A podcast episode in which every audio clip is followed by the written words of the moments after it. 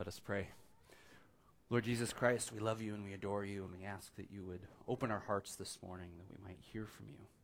And it's in your name and for your glory we pray. Amen. You may be seated. So, congratulations, you, you survived the snow. You made it here this morning. Uh, thank you very much for braving the snow to be here today. Um, so, I have learned many things since becoming an Anglican church planting priest. And one of the things that I've learned is to never quickly, or one of the things I've learned is that the quickest way to stifle conversation is to admit to someone that I am a church planting Anglican priest. That's a quick way to just take the conversation straight downhill. And I've heard many, many responses to this when people ask what kind of work I do. Uh, people will give me the typical Minnesota, oh, that's interesting. You know, I'll hear that quite often. Or sometimes people will say, oh, is that Henry VIII's church? And so you kind of have to explain that one a little bit. Uh, I've actually heard someone also say, you can just do that? You can just start a church?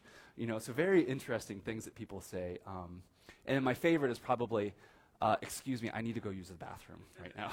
so all sorts of responses. And it's easy for me to make light of telling someone about what kind of career I'm in.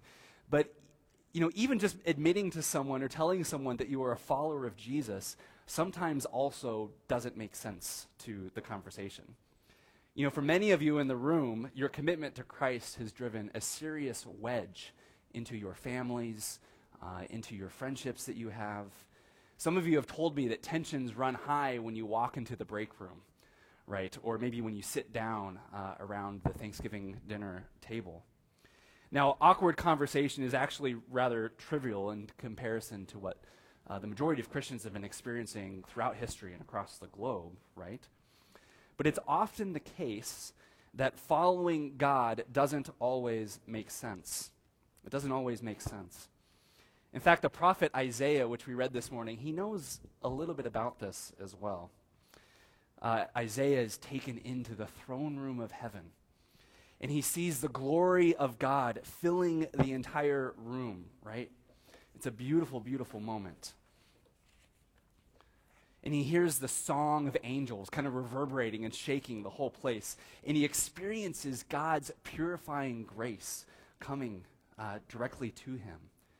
And then God calls forth for a messenger. And the renewed and the eager Isaiah responds. He says, Here I am, send me. It's hard to find other passages in Scripture that are more transcendent, more powerful, more grace filled than this moment. It's such a beautiful moment. But I don't know if you notice this or not, but the message that Isaiah is given isn't exactly a fun message to, to declare. Uh, in a worldly sense, it doesn't make a lot of sense to give this message out to his countrymen, right? Instead of pronouncing victory over the enemies, Isaiah is instead sent to pronounce judgment and exile to the people. You will be taken off, he's to tell him. The cities will, be li- will lay in waste, he says. The land will be absolutely desolate. This is not an upbeat message to bring to your people, is it? Well, right now in the church calendar, we're in the season of Epiphany. This is the season that follows Christmas, and it's a season in which we celebrate the light of Christ spreading forth across the nations. And we've been saying here at Restoration that this also is an invitation to rediscover who Jesus is, to re examine his mission, to look again at what Christ is doing in the world around us. For the past couple weeks, we've looked at Luke chapter 4. And we've looked at, at Jesus' own mission statement, in which he says that he was sent to rescue the poor and the oppressed. And today, we're going to look at, look at Luke chapter 5.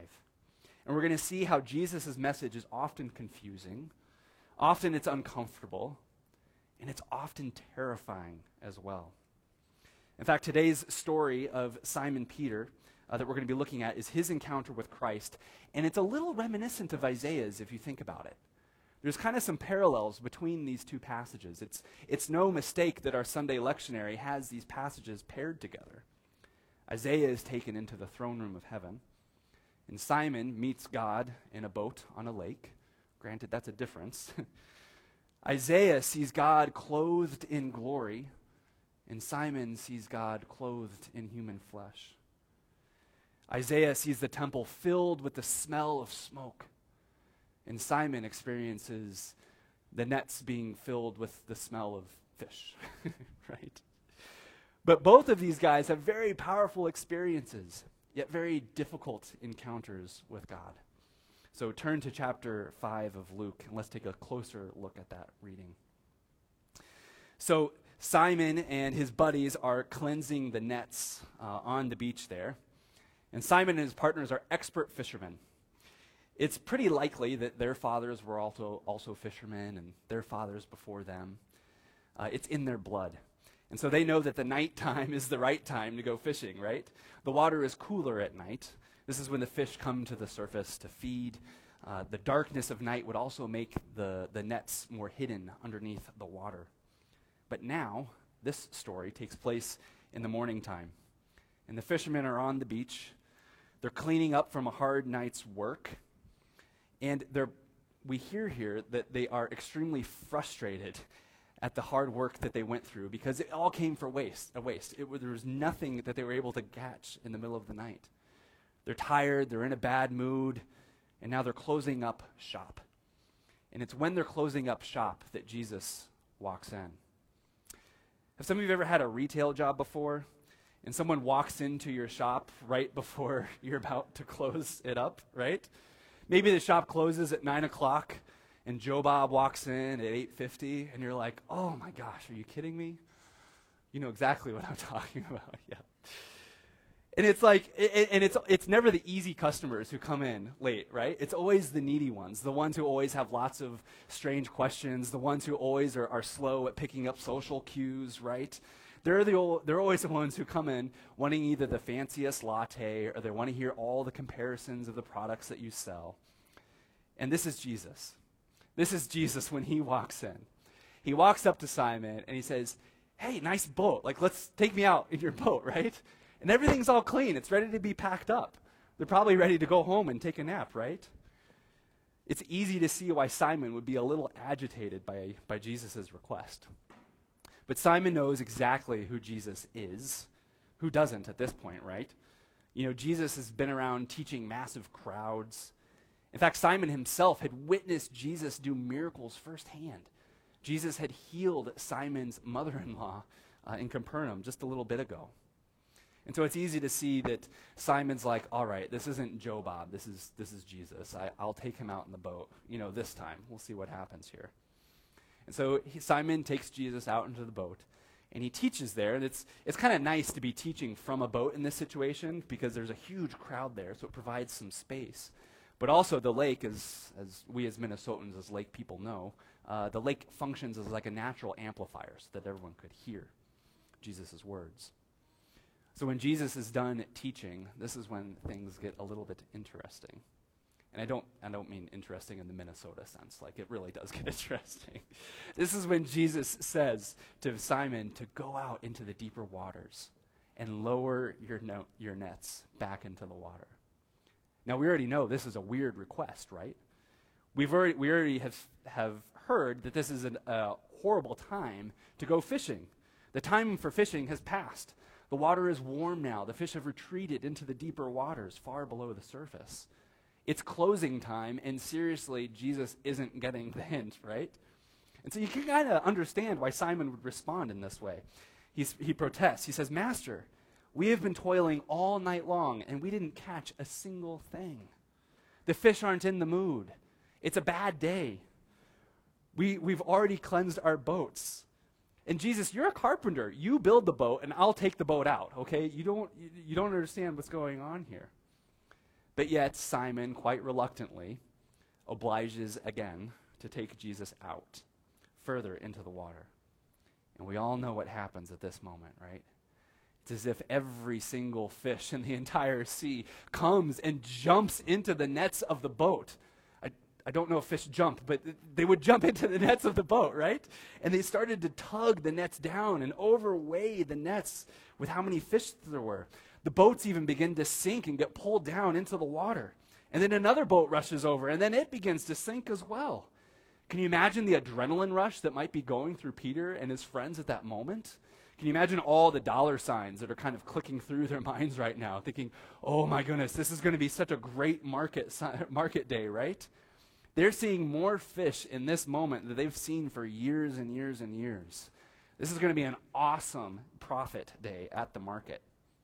But notice in the story, this is kind of the end of hearing about the fish.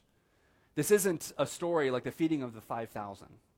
This isn't a story about the fish. This is a story about Jesus' intentional, purpose filled pursuit of Simon and the other disciples.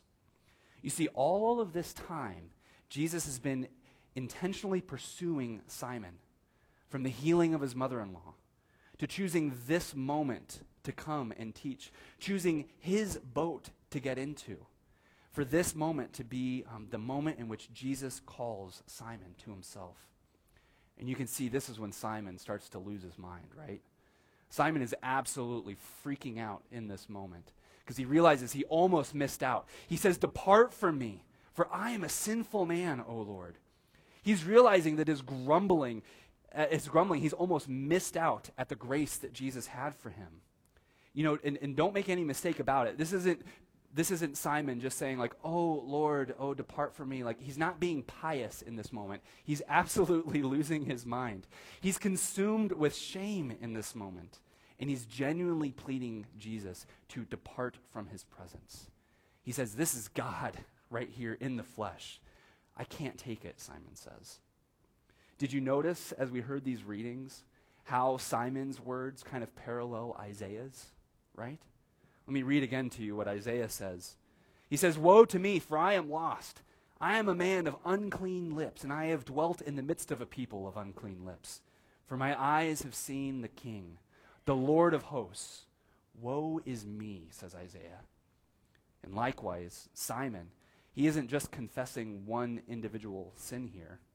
He's confessing his own limits, his own blindness, his own brokenness of his entire human existence. It might look like Simon is on a boat in this moment, surrounded by piles of stinky fish. But Simon might as well be in the throne room of heaven at this moment, surrounded by the terrifying seraphim crying out, Holy, holy, holy. So, how then does Jesus respond to Simon Peter? Does he say, Oh, gosh, I told you so? Don't ever tell me I'm just a carpenter ever again, Simon. Stop asking questions. No, Jesus doesn't respond to him like that at all. Jesus speaks words of restoration over Simon. He says, Do not be afraid. I'm not going to smite you. He says, Give me your shame, and I will give you courage. Let me still your fears, Simon, for I am here to bring you life. And then Jesus says something beautiful and fascinating. He says, From now on, you will be catching men. Now, that word catching, there's only one time that that word is used in all the Gospels, and it's right here. It's not the same word that we heard earlier for fishing. This word is a little different, it's far more unique. This word is meant to bring something in for the purpose of sustaining life in it. There's a connotation of mercy that's used in this word for catching. Oftentimes it's used in war when armies would go out. Instead of absolutely slaughtering a village, you would catch the men and the women there. You would, you would bring them in, you would keep them alive so that you could bring more purpose to them later on. This is a word of gathering people and giving them newness of life and giving them a second chance. And that's what Jesus is inviting Simon Peter into at this moment. He's inviting him into the work of liberating captives and setting prisoners free. So Simon Peter and the other disciples, they left everything and followed him. He left a big pile of money on the beach.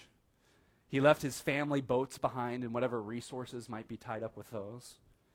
He left his new reputation, reputation behind of being that guy who catched a miraculous amount of fish.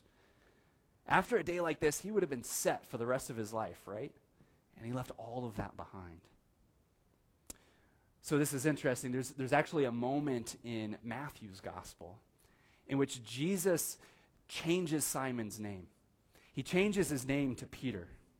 It's a beautiful moment in which he says to him, On you I will build my church, and the gates of hell will not overcome it. But here in Luke's gospel, that change is much more subtle. This passage, this is the first time in which Simon Peter's name is used. The next time it's used in Luke's gospel, uh, Luke refers to him as Peter, who once was called Simon. And then after that, it's just Peter, Peter, Peter, Peter. This is the moment in which his name is changed. This is the moment in which now Christ encounters him and gives him a new identity, gives him a new calling and a new purpose. So, friends, following Jesus doesn't always make sense. It doesn't always make sense, does it? So, I first, some of you have been over to our homes for a newcomer's dinner. You've, you know that Molly and I first felt called to ministry many, many years ago. But in order to kind of pay the bills and make our way through seminary, I picked up a job in technology. Um, I started this technology consulting company, and it was a lot of fun work. I hired some of my buddies from the Apple store, so I kind of know what it's like to work retail and have to shoo away folks at closing time. But I really enjoyed it. It was really fun uh, working with my buddies, setting my own hours, having really friendly, interesting clients. And there was even a moment in which I thought, you know what, maybe this is it. Maybe the Lord has led me along this path to do this. So it's kind of, I kind of thought, like, this is, this is good work. Maybe this is what I'm called to do. But God used some other situations in our life to kind of rattle us a little bit, to kind of remind us of the calling that He had first instilled in us many, many years ago. And I remember sitting down with a business partner, or not a business partner, a business mentor of mine. And I told him, you know what, because of these experiences, I, am going to I'm gonna drop this business and I'm going to pursue um, pastoral ministry uh, as much as I can. I'm going to be all in. And his response was, he was very disappointed, right? He, he took it as a moment to remind me of all the money that I was leaving behind. He even tossed out figures that he thought this company would be making in a few years. You know, figures that were quite dizzying for me, especially as a seminary or someone fresh out of seminary, right? But following that call to Christ was instilled in me. I knew that it was what we were called to do. And following those steps eventually led to the planting of this church, to the planting of restoration. And I'm not saying that this church is here strictly because of me and Molly. I think God would have done this even without us being a part of it. But it's an honor to be here. And when I look back at this moment, it totally makes sense, right? I have seen the Lord building up a community here. I've heard stories from many of you of moments in which you were almost done with Christ, that you were ready to walk away completely from Christ. But for whatever reason, you were brought back. You were introduced to this community. You were almost going to give up. You were almost ready to toss in the towel. But somehow, God brought you here and has been breathing new life into you.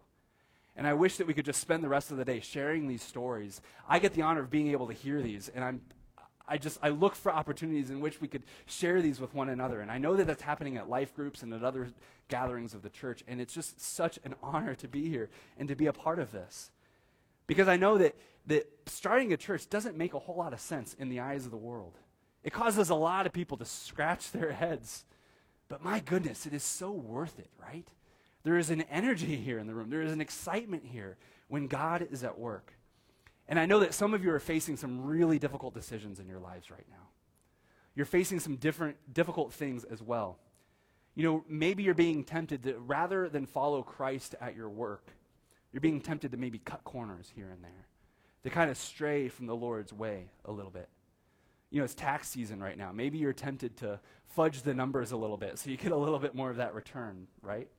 Or maybe you're fudging the numbers at work in front of the boardroom so that your reputation is elevated a little bit, so that you look a little bit better, right? Or maybe you're tempted to go and maybe unplug that blinking warning light so that nobody else can see it going off right now. Or maybe you're tempted to ignore that feedback of a peer because you know that secretly underneath the surface, that feedback is touching on something much more massive and big that could be your downfall. Or maybe you're a student, right? And maybe taking this Jesus stuff seriously is costing you friendships among your, your classmates and whatnot.